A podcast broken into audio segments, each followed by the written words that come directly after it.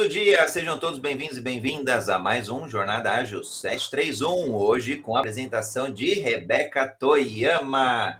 O palco é todo seu, Rê! Bom dia! E para os que ouvirem nós depois, boa tarde, boa noite, boa semana. É, vamos começar falando de algo extremamente relevante que é carreira, né? Então a tônica aqui de mostrar que carreira não é algo que vai acontecer ao acaso. Existem formas, ferramentas, estratégia para a gente conduzir Alô? a nossa carreira. Beca? Oi. Tudo bom, Boze? E aí a gente tem hoje. Ouve? Sim. Sim. E aí hoje a gente tem a companhia aqui do André. A Marcela está enroscada no aeroporto, ela não vai estar com a gente, né? Embora ela estava aí na divulgação toda que fizemos do episódio. E temos um convidado especial que é o Luiz Boazzi, que vem contar hoje a experiência dele, o olhar dele com líderes jovens no mercado, né? Mas para começar e seguir nossos protocolos, vamos iniciar com as áudios descrições no episódio 581 do programa Jornada Ágil, que é um programa multiplataforma. Então, estamos aqui em imagem, para quem está nos acompanhando no YouTube, é, em voz, para quem está acompanhando no Clubhouse, e também aqui LinkedIn, e mais, eu já não sei mais quantas redes a gente passa, porque esse mundo de tecnologia é muito rápido. É, então, vou convidar aqui o André para fazer sua audiodescrição e, na sequência, Boose faz a sua audiodescrição. Bora lá! Eu sou André Sanches, brasileiro com orgulho, homem cis, pele branca, olho castanho esverdeado, cabelo castanho curto. No Clubhouse, uma foto preta e branca e uma camisa branca, segurando aqui o punho ao queixo, me perguntando, né?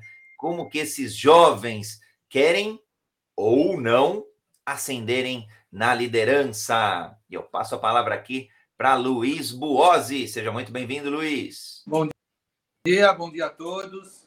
Sou Luiz Antônio Cavanhaque, barba bem clara, né? Tô branca já. É, é, pele clara. Na minha outra foto, estou um pouquinho com a barba mais escura ainda. Mais uma vez, para tentar contribuir um pouquinho, principalmente para esses nossos jovens mais. Muito bom. A gente tem né, falado sobre etarismo, né? E acho que é um pouco dessa conversa, mas antes que eu esqueça, deixa eu falar aqui a minha audiodescrição. É, deixa eu. André, você consegue. Ah, não, vou fazer minha audiodescrição com a imagem do boss e vai ficar engraçado. Bom, na foto do Clubhouse, eu tô com o cabelo Chanel, uma blusa com o ombro de fora, cinza, sorriso nos lábios, expressando, acho que o prazer que eu tenho é, pela vida. Uh, sou ascendente, sou descendente de nipônico, sou uma mistura de japonês com português, cabelo preto. Mas para quem está nos acompanhando aqui em vídeo, aí já meu cabelo já está bem mais comprido, bem mais, né? Muito mais prateado, né, Boas? Então a gente o tempo vai falando. E aqui a gente trouxe algumas vezes né, o tema etarismo, mas olhando ele mais pelos 50 mais, né? E hoje, até conversando aqui com o Boaz, ele tem muita experiência para falar com a gente, né? Um cara que trabalhou muito tempo dentro da mesma empresa, então ele pôde acompanhar gerações de líderes sendo formados, contribuiu com a formação de alguns deles, que inclusive eu tenho o privilégio também, né, de cuidar da carreira deles. E, e, aí a gente conversando, ele trouxe, tá, e, e os jovens, né? Não, não é difícil só para os 50 mais, para os 60 mais. E esse cara que está entrando no mercado de trabalho, né? E aí, aproveitando aí os fatos da semana passada, né? A passagem da, da rainha, vamos, vamos fazer uma metáfora aqui da monarquia. Então, se a gente vai estudar, vamos pegar a, a monarquia é, inglesa, né? Você, não vamos pegar qualquer monarquia, vamos fazer um recorte europeu da monarquia, né? Tomar aqui os devidos cuidados históricos. É, essas pessoas, quando têm filhos, elas são preparadas, né? Você pega né, o Charles, você pega o pai dele, são pessoas que foram preparadas, foram para a guerra, foram, né, acho que a própria Elizabeth, ela foi para para batalha como enfermeira, eles aprendem não sei quantos idiomas, não sei se eles, eles são preparados para uma sucessão. Né? E aqui, né, na minha, na minha experiência, e eu tenho observado um grande desafio, que não existe essa consciência nem por famílias que precisam preparar seus herdeiros, seus sucessores herdeiros, e nem pelas empresas para preparar sucessões, e o jovem também não se prepara para a sucessão dele na vida. Né? Então, acho que é muito essa temática do nosso episódio de hoje, é entender essa liderança jovem cada vez mais presente na política, nas empresas, né? nas, nas startups, então a gente nem precisa falar né, a quantidade de jovens que a gente encontra, então, hoje o nosso tema, sim, é etarismo, mas a gente vai olhar do outro lado, né? Não lá da ponta né, dos do 50 mais, 60 mais, mas a gente vai olhar na ponta dos jovens líderes.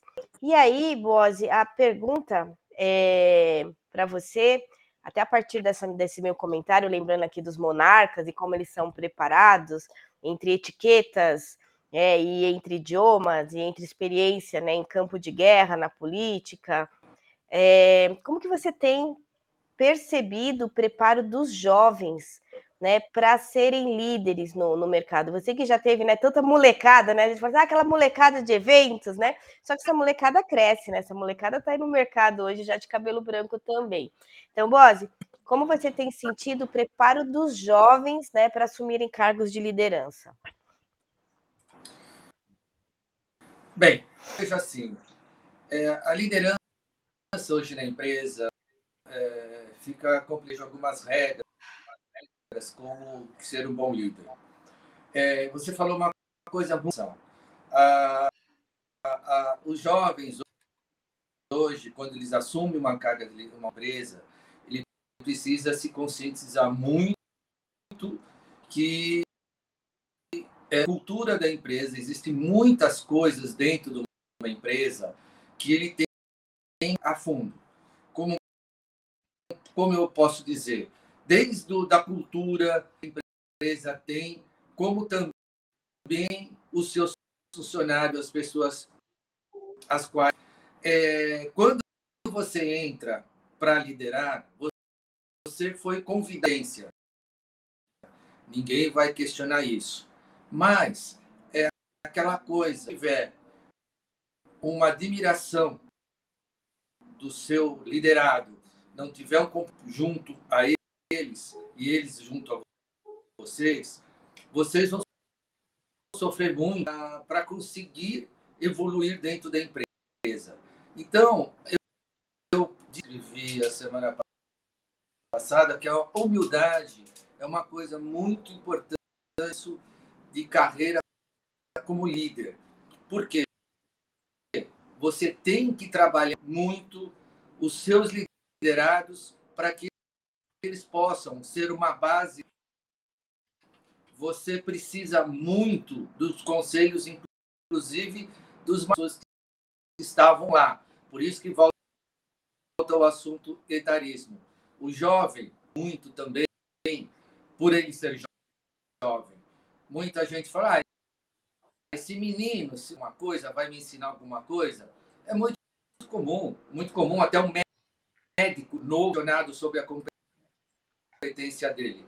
Então, tenha em mente que você tem que se preparar assumir um cargo de liderança e mais, ir aos poucos conquistando aonde você consiga levar o teu time junto e também criar do seu gestor, porque não é fácil você entrar numa empresa, conhece a cultura, a estratégia estratégia e você com um monte de ansiedade para colocar as suas ideias, os seus projetos, antes de tudo, para você não repetir alguma coisa que as pessoas falam, ele não está inovando nada, colocar alguma coisa que é do caramba e aquilo já foi apresentado e foi rejeitado.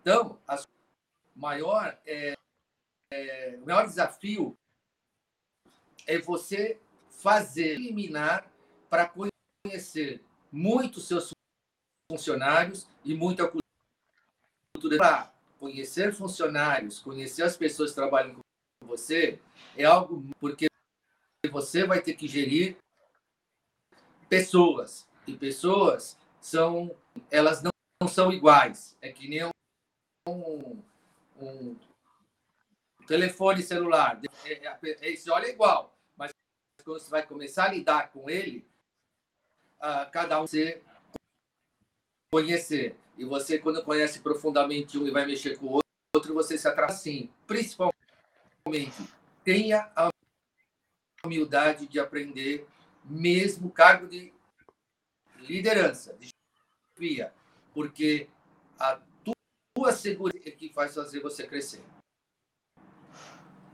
Legal. André, e você? Como é que aí nesse, nesse mundo aí de, de agilidade, né, você tem é, sentido o preparo dos jovens para assumir cargos de liderança?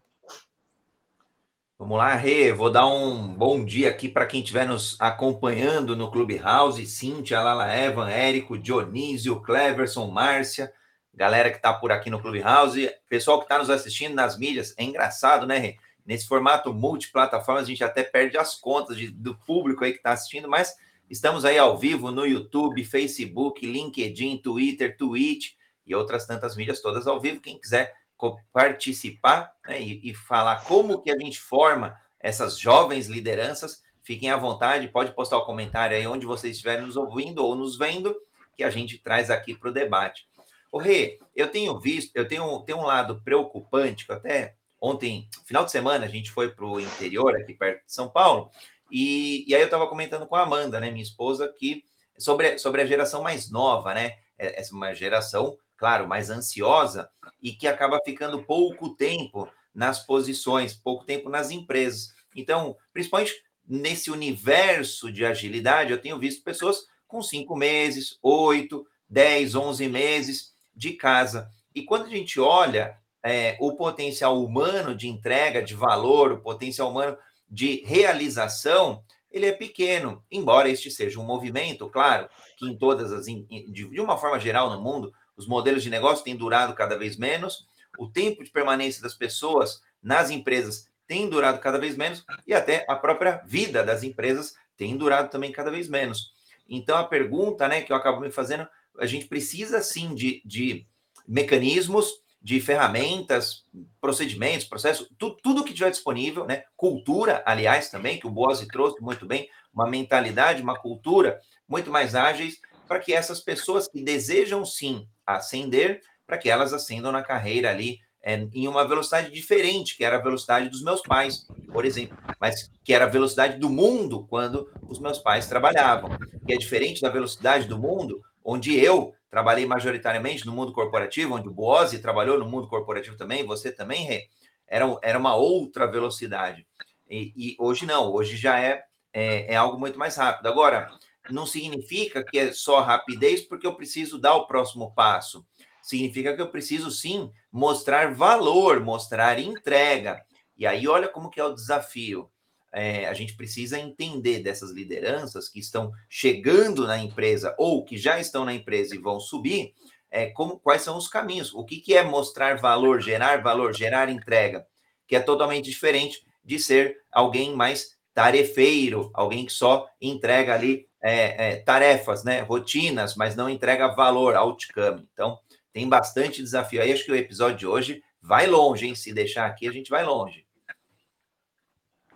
É, tem sido um desafio para acho que para todos os envolvidos, né? Seja para os mais experientes que estão dentro da empresa receber essa juventude, seja para a empresa se preparar para receber essa juventude, é, e aí para a juventude entrar. Né, mas aí, só complementando ainda essa percepção né, de como é que a gente tem sentido o preparo dos jovens entrando no mercado de trabalho, é uma, é geração muito peculiar, né? A todos que aqui estão nos ouvindo, né? Boaz e André que é uma geração que teve pai e mãe diferente, né? Então, assim, se né, o modelo mental que temos, né, ele é começa a ser forjado na, na nossa infância, é assim que criamos a nossa visão de mundo. Essa galera que está entrando no mercado é uma galera que viu, talvez nós, né, o Boose que já tem filho adulto, eu que já tenho filho adulto, né, trabalhando, né, algo com muito prazer, outros num burnout danado, né? Que na época nem chamava burnout. É, então eles entram no mercado com uma visão de mercado muito diferente da que hoje está acontecendo. E, e sempre é assim, só que o problema é que no momento atual, com a velocidade, as, as, gerações elas começam a virar muito rápido. Então eu começo, né? Eu converso com um jovem que ele tá, né? Com a cabeça, né, olhando para o futuro, para os trends, para a tendência, mas inevitavelmente ele ainda está com o pé, com o bumbum, né, com o quadril, preso no que ele aprendeu, no que ele viu, né, de mercado de trabalho, de vida, de profissão lá. Então é um choque dentro dele mesmo, né? Então a, né, esse, esse desafio né, de, de entender, poxa vida, eu não quero aquilo, mas eu quero isso, e aí tem que ter a maturidade que nem sempre se tem enquanto jovem, que é tomar uma decisão pautada no que se apresenta no presente, né? Nos desafios presentes, a importância de ter uma visão de futuro, o que eu quero da carreira, não tem receita pronta. Mas vamos virar um pouquinho de para nessa próxima pergunta e aí convidar quem está aqui nos acompanhando na o, o programa a colocar a sua experiência para enriquecer nossa conversa, principalmente para quem tem menos cabelo branco e também quem tem mais cabelo branco, contar para a gente como é que tem sido o seu desafio de liderar ou ser liderado, né, nesse momento que a gente tem muitas gerações dentro da mesma mesa de reunião, dentro da mesma sala de trabalho, dentro da mesma tela de Zoom, e aí isso tem sido um desafio para as empresas. Eu estava lá no congresso da, da, da BRH, eu fui lá falar de de, de sustentabilidade, SG, mas um dos palestrantes ele fez uma metáfora muito muito pertinente, que ele falou assim: como é que é liderar um jovem, né, que está acostumado a apertar um botão no celular e a comida aparece pronta na frente? Como é que é liderar um jovem, né, no mercado onde coisas que um lançamento tecnológico demorava cinco anos no passado, hoje demora cinco dias, que são milhões de seguidores, milhões de assinantes, milhões de usuários. Então, tudo é milhões em cinco dias, em dez minutos, né? A gente pega os últimos lançamentos, você fica assustado, fala, como assim vendeu, assinou milhões em segundos? E aí ele está dentro de uma empresa que muitas vezes a promoção dele demora seis meses para ser aprovada né? Quando um projeto dele demora 30 dias para ir para o steering committee ser discutido. Você fala, como assim lá no iFood eu peço, a comida chega na porta? Meu líder está pedindo um mês para para colocar né, um projeto, né? A matriz lá na Europa está pedindo seis meses para analisar o budget, né? Ele fala: Meu, esse mundo não é meu, eu não quero isso. O que, que é isso, né? Eu quero o botão lá do iFood em 30 minutos na minha porta, né? Posto isso, pode, é, as empresas estão preparadas, ou como elas estão se preparando, como é que agora, né, nós né, que tivemos essa vivência corporativa, como é que você vê as empresas se preparando para essa né, novidade, que não era assim, não tinha até 30 minutos, né, em 30 minutos a pizza pronta, a pamonha pronta na porta de casa, ou um grande lançamento de tecnologia que mobiliza milhões de dólares, milhões de pessoas em horas, né? Então vai lá, Boss, agora olhando pela empresa. Bom, é, as empresas, elas querem ser, querem ser, serem ágeis. Elas tudo. Em lançamento de produto, em uma nova tecnologia, ou seja, objetivo. Mas eu percebo que aí, e não é só a empresa hoje em dia, muitas pessoas, os processos, as empresas, pelas quais elas querem se proteger para não cometer erros, nem é, risco, sabe? Ainda eles é, bloqueiam a parte da criatividade das pessoas. Por quê? que às vezes a gente precisa para fazer alguma coisa é, com as condições que é dada para você trabalhar, porque é, por ah, tem tanto tempo para fazer a apresentação, tanto tempo para fazer inovação, isso demora muito, isso às vezes frustra ou até time de se fazer as coisas mundo tudo ficou mais ágil. O carro antigamente eram seis anos. Hoje já diminuiu para quatro. São dois anos para você colocar um carro desde a sua ideia até no mercado. Mas a competitividade está cada vez maior. Eu acho que uma das coisas mais que as pessoas têm que fazer numa situação dessa nas empresas é a proatividade. Você tem que ser proativo, saber o que vai acontecer dentro da empresa, principalmente quando você novo na empresa e quer levar coisas, se antecipe. Ah, vai, eu vou falar sobre a indústria automobilística. Vai um ano. Você sabe que vai lançar um carro daqui a um ano. Tem um monte de projetos, mas o que você tem que fazer já buscar uma ideia, já buscar alguma coisa antecipada. E quando você for trabalhar nisso, planejamento muito bem. A agilidade está no planejamento. Quando você e você sempre tem pouco tempo para fazer alguma coisa acontecer. Mas se você é antecipada, é muito mais fácil. E uma das coisas também, você que é um novo gestor, idade do seu chefe. O que, que eu digo com isso? Quando você tem uma ideia de maneira antecipada, olha, você precisa pensar num, num evento ou numa coisa para lançar o produto. Olha, eu tenho uma ideia. O que você acha disso? Putz, ela achei legal. Então, é, eu queria tocar isso em frente, mas você tem alguma ideia esse tema? Aí ele dá umas propostas, dá uma ideia. Olha, não, acho legal que você lançado é, saindo de dentro d'água. Pô, mas não seria legal isso um monte de bailarinos de dentro? Pronto, ele deu uma ideia. Você já volta ao time, vai trabalhar já com um direcionamento fechado e com uma. Ajudou. Ele se faz parte, ele se sente parte daquele projeto. Para frente, ele vai ser mais um cara que vai te ajudar a levar para frente. Por quê?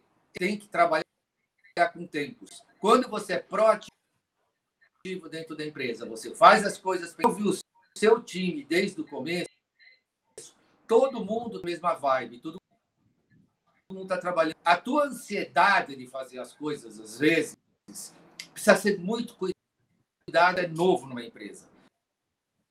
Quando você chega numa empresa e você está ansioso, tome bem com aquilo que você vai propor. Porque muitas coisas, às vezes, que você propõe, tentada, já foi rejeitada e não deu certo. Então, e nunca falar diferente. Porque se você vai fazer a mesma coisa e for fazer diferente, der ruim. Então, tem que conhecer tudo o que já foi feito quando você chegar. Ideias. Nunca é, fique frustrado, mas saiba trabalhar de novo. Eu falo, o seu time pode te proteger, pode te ajudar, eles têm que se sentir junto, com você, seguindo para frente. Muito bom. André, e você? Como é que você tem percebido as empresas? Mas antes, deixa eu até ter um, uma pessoa muito querida aqui no, no Clubhouse, mandando várias reflexões. Eu vou ler, aí na sequência eu passo aqui a bola para o Boazzi. Então. Ô, Rê, eu, eu tô... Eu tô te ouvindo. Tá eu tô te ouvindo. Eu ia falar que o advogado Cleverson Birkan aqui mandou um monte de comentários bacana e ele, ele começou principalmente falando de alinhamento de expectativas, né? É, famílias plurais encerram os ciclos, novos relacionamentos, conviver com meio-irmãos, reflexos dos círculos próximos. Então, olha só, a estrutura familiar mudando, nas empresas, a gente acaba mudando também essa forma. O, você e o Boazzi trouxeram, né? É a primeira vez na humanidade onde todas as gerações, baby boomer, alfa, é, X, Y, Z, todos juntos e misturados. Então, dá uma boa salada, um bom caldo aí. E aí o Cleverson, a jornada de autoconhecimento, tendo aí o start pela alta liderança, né? E abordagens como lidar com erro, processo de aprendizagem. E ontem foi o que eu brinquei, porque eu estava falando com a Amanda justamente esse ponto que o Cleverson trouxe sobre o errar, né? A gente, quando a gente olha práticas, métodos ágeis, a gente tem é, muitas pessoas têm o hábito de falar de errar rápido, né? O fail fast. E aí a gente tem que entender que precisa existir um espaço seguro ali para errar. Porque quando você pega, por exemplo, uma grande instituição que você trouxe milhões, né, da noite para o dia, pegar um grande banco, por exemplo, são milhões de clientes. Não dá para testar um processo, seja ele qual for, impactar 20, 30, 40 milhões de clientes. Então não, não dá para errar, é inadmissível. Assim como, ah, vamos fazer então um piloto com três clientes. Se a gente errar com esses três clientes, olha a dimensão do errar. O impacto é muito menor, o risco é muito menor, a severidade é muito menor. Então, criar esses espaços de aprendizado, principalmente para a liderança mais jovem, é extremamente oportuno, porque muitas vezes não tem o conhecimento e a dimensão do todo dessas grandes empresas. E, e, quando a gente fala de grandes empresas, são grandes empresas mesmo, né? Quando a gente pega uma Amazon, quando a gente pega, então, as Big Techs, por exemplo, o qualquer ajuste ali pode pôr em risco é, milhares, milhões de clientes. E, e, por consequência, um prejuízo financeiro muito grande. Então, a pergunta, né? Como, como criar, quais caminhos trilhar para que se criem esses espaços para provas de conceito, para MVPs, para testes, e que traga o que o Boazzi trouxe, que é muito oportuno, que é justamente a criatividade que para mim o que eu sou apaixonado quando eu olho a nova geração, na verdade, novas pessoas, de um modo geral, eu falo, é o olhar novo na coisa velha. E aí é legal, porque quando chega uma, uma, uma geração mais nova e olha um, um, comitê, por exemplo, poxa, mas será que precisa desses 250 slides? E começa a provocar a gente pelo status quo. E a partir daí começam a surgir também inovações sejam até às vezes mais disruptivas, mas sejam inovações é, como melhoria contínua mesmo, né? Então, é, para mim é fundamental acho que esse, é, essa, é, é, essa, eu vou falar, miscigenação, né? Colocar todo mundo junto ali no mesmo barco, porque são múltiplos pontos de vista de um mesmo assunto. E a partir daí a gente começar a construir novos caminhos, alinhando as expectativas, assim como o Cleverson trouxe. Então, Galera contribuindo aí no chat, quem quiser também subir aí no Clubhouse, a gente é só levantar a mão que a gente traz para o palco também. Muito bom. Palco em vídeo, palco em voz, são todos bem-vindos. Né? Aí o Cleverson trouxe, né? Buscar identificar o ponto forte de cada geração, né? O termo liderança autêntica, né? Que aí vai com outro comentário aqui também do, do Cleverson onde para eu ser um líder autêntico eu tenho que ter um nível de autoconhecimento enorme para a partir dele eu conseguir entender e enxergar o outro. Né? Então não tenho como eu entender o outro, né? ou a essência do outro, se eu não consigo me entender. Aí ele trouxe aqui também né, tempo e quantidade, né? A gente, quando olha, né, primeira revolução industrial, segunda revolução industrial, terceira revolução industrial, quarta revolução industrial, a nossa relação com quantidade de consumo, quantidade de produção também mudou muito, né? E às vezes a gente acha que é conflito de gerações, não, né? Mas nascemos em revoluções diferentes. É, deixa eu ver o que mais Cleverson trouxe. Abordagem de como lidar com erros, né? Que aqui o André comentou, né? vamos falar do lifelong learning, né? Vamos aprender a vida toda, aprendizagem ativa, que tem sido né, um desafio das empresas, promover programas de treinamento, onde a gente tem muitas gerações envolvidas é, e o desafio que os RHs, as empresas estão tendo, de primeiro compreender a realidade dos participantes para conseguir adaptar o treinamento para aquela realidade de forma que eu possa aproveitar o máximo do que eles já possuem. Então, na época, né, vou pôr aqui, né, na, na, na, geração passada, onde tá bom, é um programa de treinamento, né, padrão para todo mundo, coloca todo mundo dentro da sala e vão embora. Opa, não dá mais para ser assim, porque a gente tem conhecimentos, né, e a, do conceito de, de aprendizagem ativa, ele parte do princípio que eu tenho que entender, né, o que aquele participante aquele aluno tem, né? E aí o jovem traz uma carga de conhecimento diferente, né, do, do mais maduro, e aí eu preciso ter um programa de treinamento que aproveite esse saber disponível, né, e preencha as lacunas dos saberes que não são disponíveis. Então tá fácil a vida dos RH né, nas áreas de treinamento e desenvolvimento, mas Vamos lá. É, desafio para todo mundo, né, André Ibose? Deixa eu fazer aqui um reset de sala. É, em Brasília, 8 horas e 2 minutos. Estamos no Jornada Ágil 731. Esse é o programa matinal, onde a gente traz temas diários relacionados à agilidade. Segunda-feira falamos sobre carreiras ágeis, transição, ascensão de carreira e temos né, o privilégio de ir recebendo convidados ao longo das segundas-feiras. Hoje, nosso convidado é o Luiz Boose. Eu tenho a super companhia do André Sanches e, né, lembrando que esta sala ela funciona todo dia, de segunda a segunda, em alguns dias com a transmissão também de imagem, como hoje aqui no YouTube, mas do Clubhouse diariamente com temas relevantes relacionados à agilidade, né?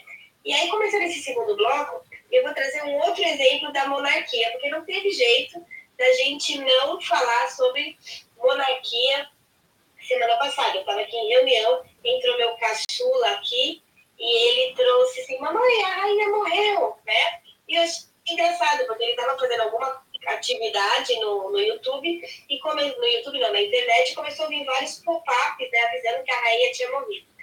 Mas, vamos imaginar né, Príncipe Charles, agora rei, né, assumindo um novo desafio aos 73 anos de idade. Né? Então, quando a gente fala né, de transição de carreiras ágeis, aí quando é cedo, quando é tarde, estamos aí com né, o príncipe, não, o herdeiro do trono, assumindo um novo desafio com 70 a mais. Mas ele não é o único, não. Hoje, acho que é hoje também, a gente tem né, a Rosa Weber assumindo também, né, fazendo um upgrade na carreira dela, sendo 70 a mais. Então, a gente vai ter cada vez mais casos como esses, né, de pessoas mais maduras assumindo novos desafios. E, e também isso, né, vamos imaginar, né, no, no, século passado, que foi ontem, pensar que alguém aos 70 anos fosse né, assumir né, uma, né, um reinado, fosse assumir né, a responsabilidade da Rosa Weber, e temos aí esses dois casos acontecendo recentemente. Né? E daí vem uma pergunta que eu quero fazer para o Gose, então, qual é a contribuição né, dessa, dessa geração né, mais madura para as gerações novas, né? Então, como que né, os 50 mais, 60 mais, 70 mais podem né, contribuir nessa inserção dos jovens líderes no mercado? Luiz Boazzi. Bom, é, é muito, muito em pauta, né? Eu faço parte de um clube que chama Pessoas é, 50 mais de cabelo branco. E o que eu vejo é à disposição das pessoas. Mas o André falou de erro. É, é, acho que a gente não tem que ter medo de errar, tem que ter medo de não ter. Errar também, às vezes, é, é, ele é uma você saber usar a experiência da pessoa mais mais antiga, mais idosa numa empresa. Porque as coisas podem mudar de uma existem algumas bases que são muito importantes, que está a imagem da marca, a, a segurança das pessoas, ao dizer que a experiência te protege. Porque a experiência não se ensina, a experiência tem que a experiência geralmente são as pessoas mais antigas da empresa. Então essa relação o idoso, com a pessoa 50, 60 mais dentro de uma empresa é muito importante essa troca de informações, é, todo que ganhar é muito importante. Nós não podemos achar que sabe tudo e que ninguém pode aprender mais nada porque está velho ou novo, coisa que o mais velho faz. Todo mundo pode tudo. Precisa querer e mais que tudo, sabe? As pessoas tem que se gostar de trabalho. É algo que o André também falou muito, dessa brevidade do ambiente de trabalho. Pessoal, eu vejo muito hoje pessoas reclamando que a empresa não investia mais. A empresa antigamente investia muito mais nas pessoas. Dava, mandava para a matriz, não sei o quê. Hoje é um pouco, um pouco menos. Por quê? Essa roteira. Tanto que a empresa investia no funcionário, o funcionário ia embora.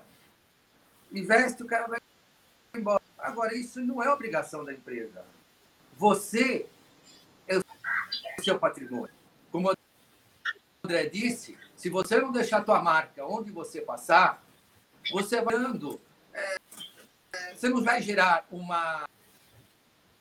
Como diz, uma, uma imagem. Você às vezes, ah, eu não estou feliz no que eu faço. Não fique trabalhando. Se você não é feliz na empresa ou não gosta do seu gestor, pô, é muita coisa ver infeliz dentro da empresa. Você não precisa sair da empresa às vezes. Você muda de área e tudo isso. O que você precisa é, primeiro, criar uma imagem, criar uma marca. Você deixa, ela vai te acompanhar a vida inteira. Então, o que vocês precisam? Vocês se prepararem. Eu, depois que eu me aposentei, o que eu aprendi da, da internet, dos vídeos do YouTube, do YouTube, é impressionante. Eu não tive, eu nunca li tantos livros. Por quê? Além de eu ter, pô, aqui está ensinamentos que eu nunca vi. Então, vocês têm que preparar o futuro com base nas pessoas que estão em volta de você. Tire o máximo dessa paciência, jovem. Tenha muita paciência, porque não é que se consegue as coisas. Quanto mais mais você aprende na hora que você está fazendo, melhor gestor você vai ser a hora que você tiver que mandar. Porque você vai conhecer os detalhes e você vai ter a condição de cobrar as pessoas com um critério falando. Não precisa disso agora. Se a pessoa fala, não dá, e você não conhece, não tem nem. Porque você não conhece. Você vai ficar perdido. Então, eu acho assim, demais essa, é, essa geração jovem e a geração empresa que está vendo uma volta muito importante, se trabalharem juntos e tirar o melhor de cada um.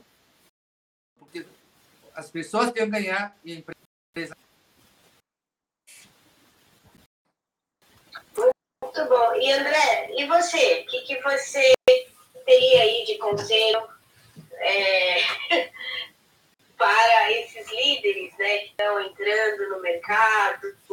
Né, a gente já passou por isso, ouvindo Boss aqui, eu fui lembrando várias cacas que eu fiz, né, e coisas que eu acertei também, muitas que eu não acertei da primeira vez, porque eu tive que fazer a caca para depois aprender a acertar. Então, conta aí, André, o que você tem de dica aqui para deixar para os novos jovens líderes? Rê, o, o boss foi incrível, porque eu comecei a lembrar de todos os deslizes mesmo que eu cometia e que hoje em dia eu cometo ainda. Eu acho que a vida, é, no final do dia, parece ser quase que um jogo de tênis mesmo, né? Para a gente tentar errar o mínimo possível.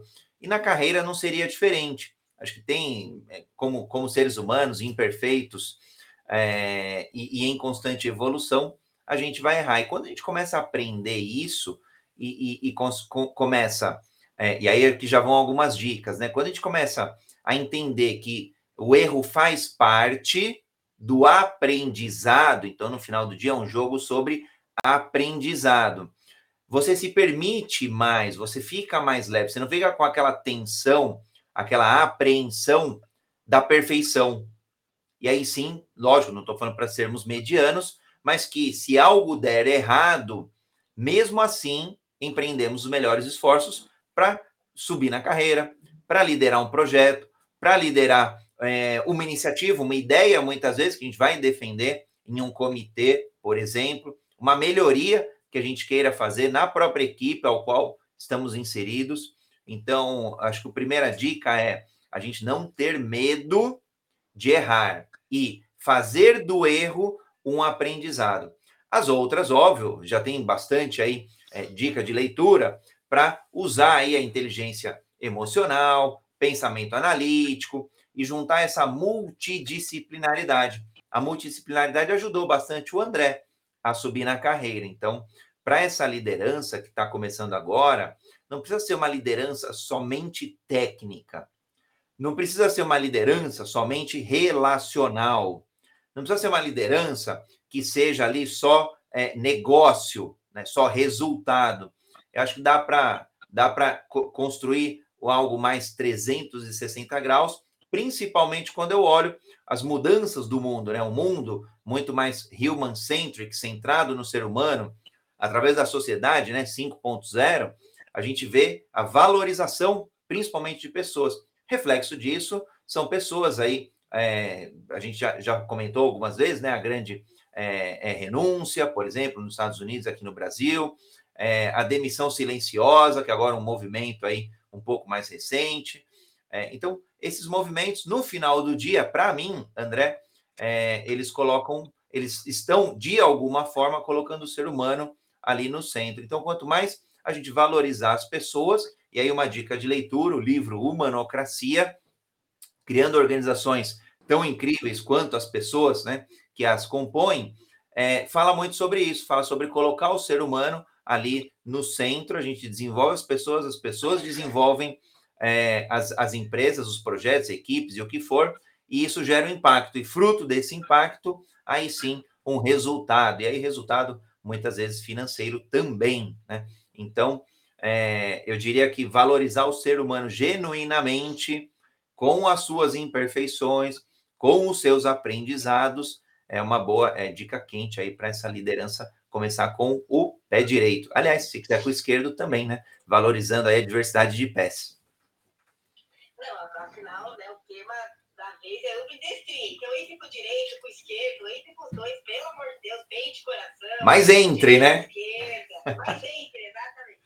Mas olha que interessante, né? Só complementando a fala do, do André, que a gente também, né, aqui na, na tem todo esse esse movimento né, da, da humanização dos processos, mas também acho que para o líder novo não perder a visão do todo. É, ontem eu até estava assistindo assisti com o Davi um documentário incrível, né, que é, é, é um canal que chama, como é que ele chama? Acho que é Nostalgia. O cara é muito bom, ele conta assuntos complexos em uma hora. É o cara, eu sou, sou fã dele. Então, ontem sentei com o Davi para a gente ver a questão da guerra da Ucrânia e da Rússia. E aí você começa a perceber como a visão do todo, muitas vezes, ela também é necessária. Então, o cuidado dos movimentos né, humanocráticos é a gente perder a visão do todo, lembrando que o equilíbrio ele precisa acontecer no todo. Então, eu sei que é um desafio para a liderança, quer dizer, como é que eu cuido, né? A discussão outro dia com o cliente era manda ou não embora um, funcionário que tem, é, que tem diabetes. Está faltando muito, a área de TI está um caos, e mandamos ou não. Aí tinha o pessoal que não, isso é desumano, aí outro pessoal, não, desumano é ele faltar e a gente estressar a equipe toda, a empresa inteira entrar em colapso, o cliente tem atraso. Então, eu era observadora, eu estava só conduzindo a conversa.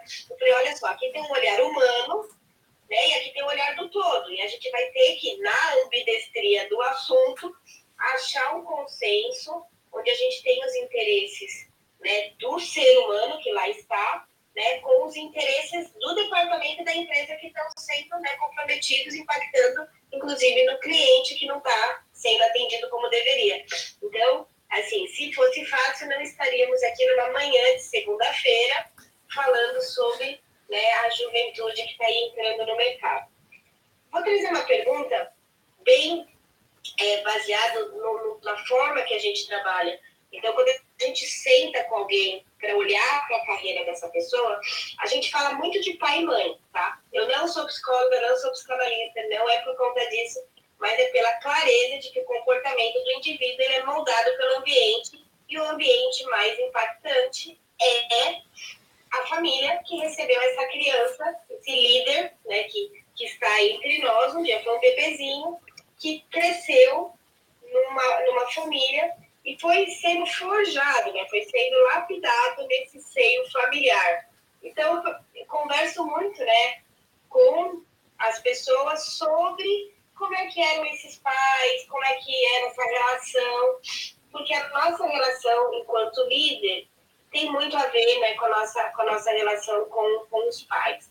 Então, sabendo que todos nós aqui temos filhos, e também aqui né, no primeiro comentário né, do Cleverson, que trouxe a questão da, da família, é, vamos pensar, Bose, como que os pais podem contribuir na formação da liderança em seus filhos, né, que um dia vão estar no mercado, né? Como é que nós, enquanto pais e mães, né, podemos contribuir com a formação dessa geração de líderes? Né? Muita gente que está aqui ouvindo, nos ouvindo, são papais, são mamães de filhos pequenos, filhos médios e filhos grandes. Então, queria compartilhar um pouco do nosso olhar sobre isso até para lembrar também da responsabilidade das famílias na formação dessa geração de líderes que está entrando no mercado e da próxima também. Vai lá, Boris. Então, como os pais, né, como a família pode contribuir com a formação desse líder? Eu, não vou repetir a família, vou pôr pais, porque educação de filho é de responsabilidade de papai e mamãe. Vamos lá.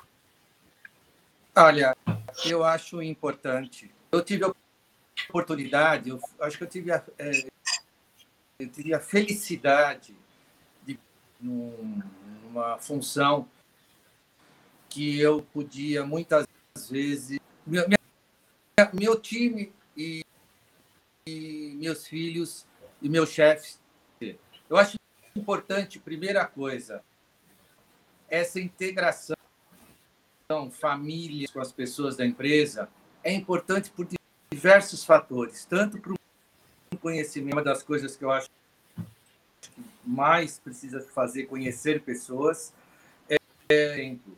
Por quê?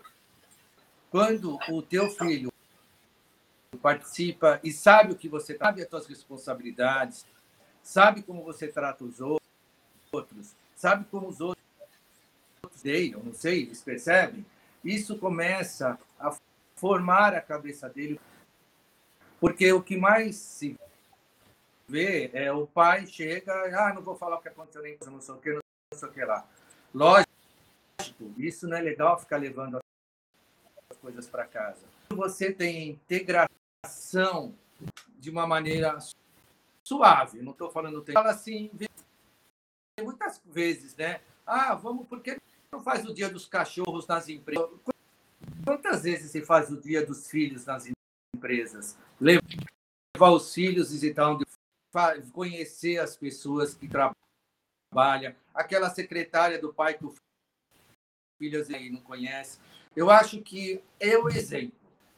A gestão, por exemplo, do mundo. Se você tem muita gente que é uma pessoa, tipo de pessoa em casa, sabe? O cara na empresa é uma pessoa é, deixada porque ela precisa se travestir de uma pessoa a respeito, que também não respeito você adquire, não impõe, você é uma pessoa mais light, mais suave. Eu acho que você precisa encontrar primeiro esse equilíbrio. Você encontra quando você tem interação. Eu vi um dia uma pessoa falar esse negócio que família que a colega de trabalho, família, família é absurdo. Eu não acho. Eu acho que às vezes você tem pessoas no dia que ouve teus problemas, te aconselha, te ajuda, é teu parceiro, vezes vocês têm um relacionamento legal. Você pode sim ter pessoas muito importantes na tua empresa. Como também o teu filho enxergar isso através às vezes, de uma posição. O meu filho mais novo um dia falou para mim: pai, por que você é o responsável e não o teu, teu chefe, não o teu diretor e nem, nem outro funcionário ainda? Ele não falou executivo, mas eu não era o chefe. Falei, filho, eu. Falei, ah, filho, não sei, mas hoje eu sei. O que acontece? Eu devo ter passado credibilidade, eu devo ter passado segurança, eu devo ter passado as características que eu mesmo não conhecia. ele falou: Olha, estou te dando o evento mais importante da indústria empresas montadoras para você responsável por 400 pessoas. E ele vendo isso. Então, era um executivo com uma responsabilidade enorme, com gente me respeitando, mas ele presente naquele ambiente, convivendo com aquilo. Então, essa através da experiência com os seus filhos, pode se informá-lo, porque a admiração, a proatividade é algo que você faz diferente de uma empresa e o, principalmente com as pessoas, dependente de cargo. Show! Aí, ó, o Cleverson aqui, antes de passar a peteca, a bola aqui pro, pro André, ele tá trazendo aqui, né? Trouxe que a demissão silenciosa provoca a refletir a atenção à saúde mental, né? É, ela está sendo trabalhada dentro das corporações em todos os níveis e ele trouxe também aqui, olhando o fator empresa TI, refletir possibilidade de atuação remota, verificar programas internos da empresa, de fomento à saúde, diminuir os reflexos das doenças. Sim, né? É, que bom que as empresas, né, Kleber, estão, se movimentando. Eu estou indo para cá porque eu estou com o Clubhouse aqui, tá? Não então é, eu estou lendo aquela do Kleber.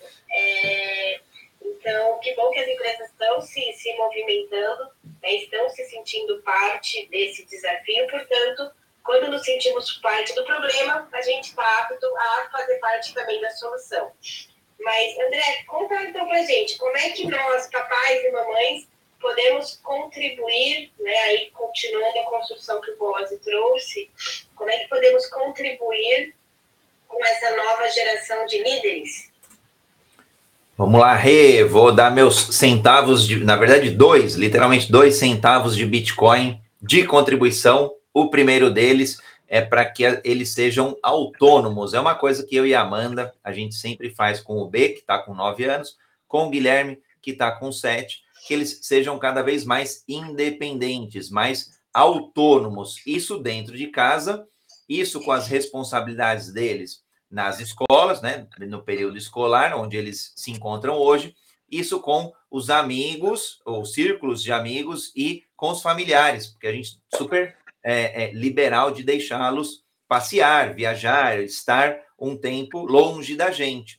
Então, acho que esse é um exercício bem bacana de autonomia, e quando a gente olha, né, agilidade de um modo geral, é, a gente fala muito de times autônomos, auto-organizados, e aí a pergunta é como é que você se organiza? Como é que você, é, em um conjunto de pessoas, de amigos, amiguinhos, amiguinhas, é, vocês decidem algo, uma brincadeira? Como é que vocês é, é vão liderar algo que é, uma criança quer fazer, as outras não? E aí começa a negociação. Então, olha quanta coisa bacana tem para que, é, para que essas jovens lideranças vão para o mercado de trabalho melhor treinadas, e uma outra, é, na verdade, vão ser três centavos aqui. Bom, a outra coisa é que eles sejam curiosos. Então, que tenha a curiosidade muito desperta, muito à flor da pele, ou seja, é, se, é, se, pergunte, né? Por que isso? Para que aquilo? E sempre que eu tenho oportunidade, eu levo os meninos ali no meu local de trabalho ou nos locais de trabalho pelo qual eu passei, né? É, falando do mundo corporativo, quando eu estava na São Paulo Turismo, na, quando era oportuno, eu conseguia ali levar os meninos, seja para uma feira, para um evento, seja para olhar o ambiente mesmo de trabalho, porque eles são muito concretos, né? São muito visuais. E aí eles vão conectando as ações do papai e da mamãe com o ambiente de trabalho. Em tempos de pandemia, claro, a gente trabalha um pouco mais no escritório, então é um pouquinho mais difícil de tornar isso mais concreto. Né? E, e o terceiro ponto é que eles é, sejam curiosos mesmo, né? Que eles se perguntem. Então, são três pontos: é, independência, autonomia, que eles sejam curiosos e que é, eles conheçam ali os espaços de trabalho. E com isso vão construindo né, é, profissões, é, é, carreiras, locais, trabalhos e por aí vai. Então, três centavos rápido aí de Bitcoin. A gente está quase quase caminhando aí para as considerações finais. Acabei de olhar aqui, quase 8h30. Passa, eu, eu ficaria aqui mais um tempo, Rê, se deixar, e acho que a turma aqui que está acompanhando a gente ao vivo e também aqui no Clubhouse ficaria.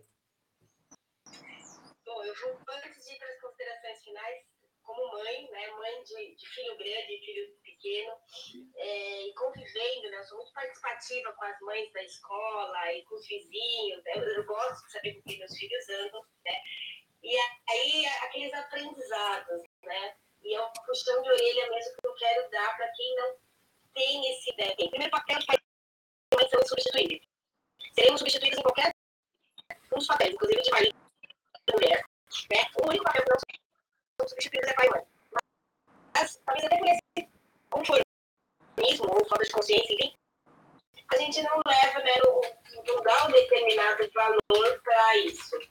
Então, vamos pegar aqui um exemplo da monarquia.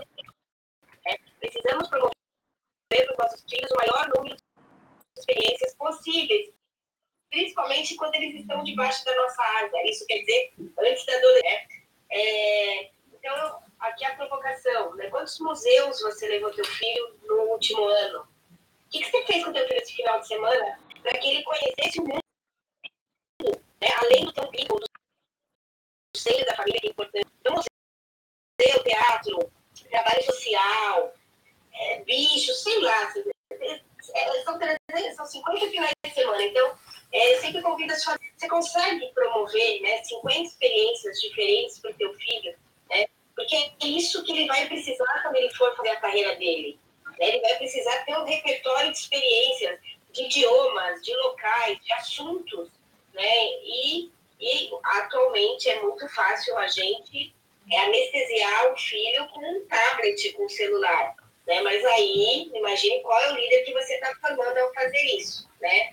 Uma outra coisa que eu observo, eu quero morrer, mas assim, eu sempre tenho que separar meu papel aqui profissional, que me pagam, né, para eu dar filho, de, da minha postura num evento social. Eu tenho que sempre me controlar com isso. Mas o jeito né, que a família trata aquele filho, você está tratando um líder ou você está formando né, um operário, você está formando uma pessoa que não vai ter posicionamento? A forma que a gente se dirige ao filho, o, o lugar na mesa, né, para ele participar da conversa, né? Ah, não, eu não levo meu filho no, em casamento porque ele não sabe se comportar. Eu falei, se você não ensinar, quem é que vai ensinar, amiga? Né? Aí esse coitado vai pro primeiro jantar, né, lá na, na empresa, não sabe o que é uma faca, um garfo, um guardanapo, gente. Pelo amor de Deus. Eu tô assim, são algumas semanas que eu tô com esse enroscado aqui, que bom que vocês me ouvir. Né? Então, Sim, leva teu filho na festa de casamento, né? Ele vai errar lá para não errar na carreira, para não fazer feio numa entrevista de trabalho, né?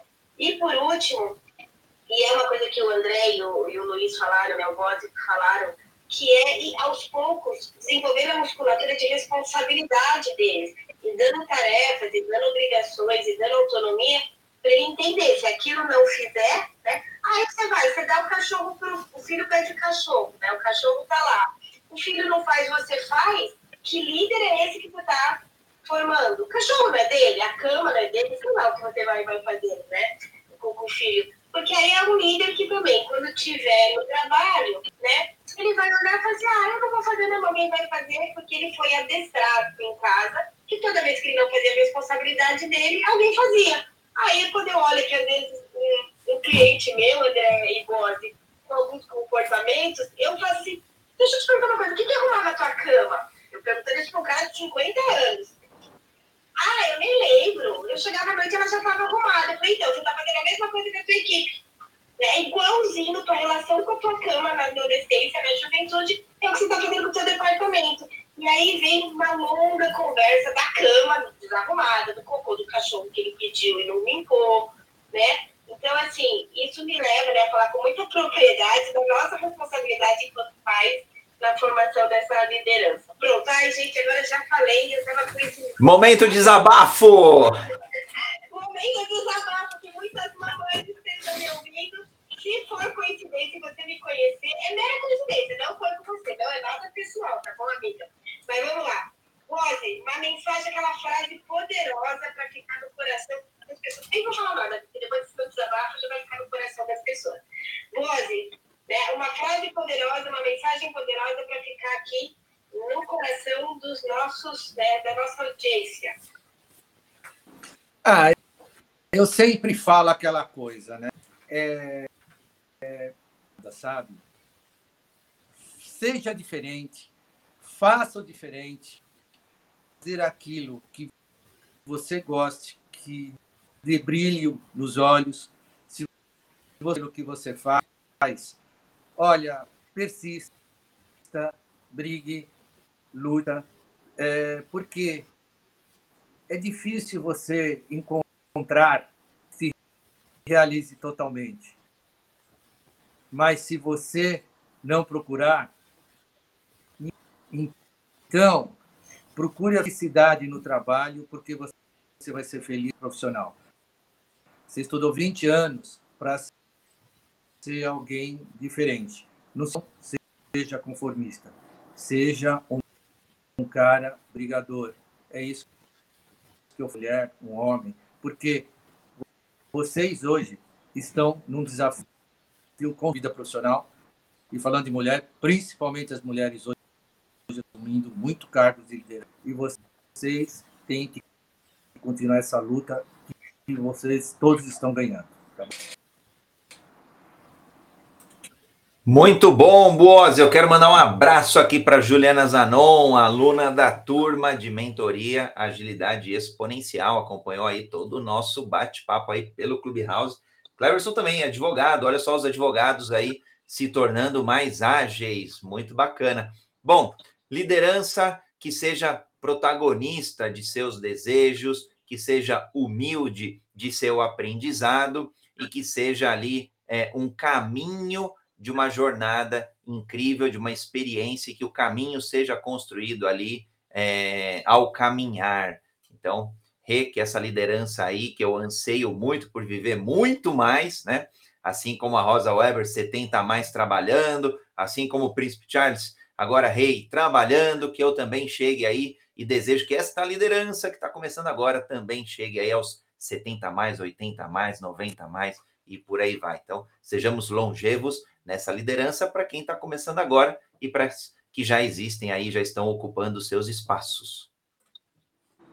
Muito bom. Frase da nossa formação de líderes. Comece liderando sua mente e seu coração, que o resto vai ficar muito mais fácil.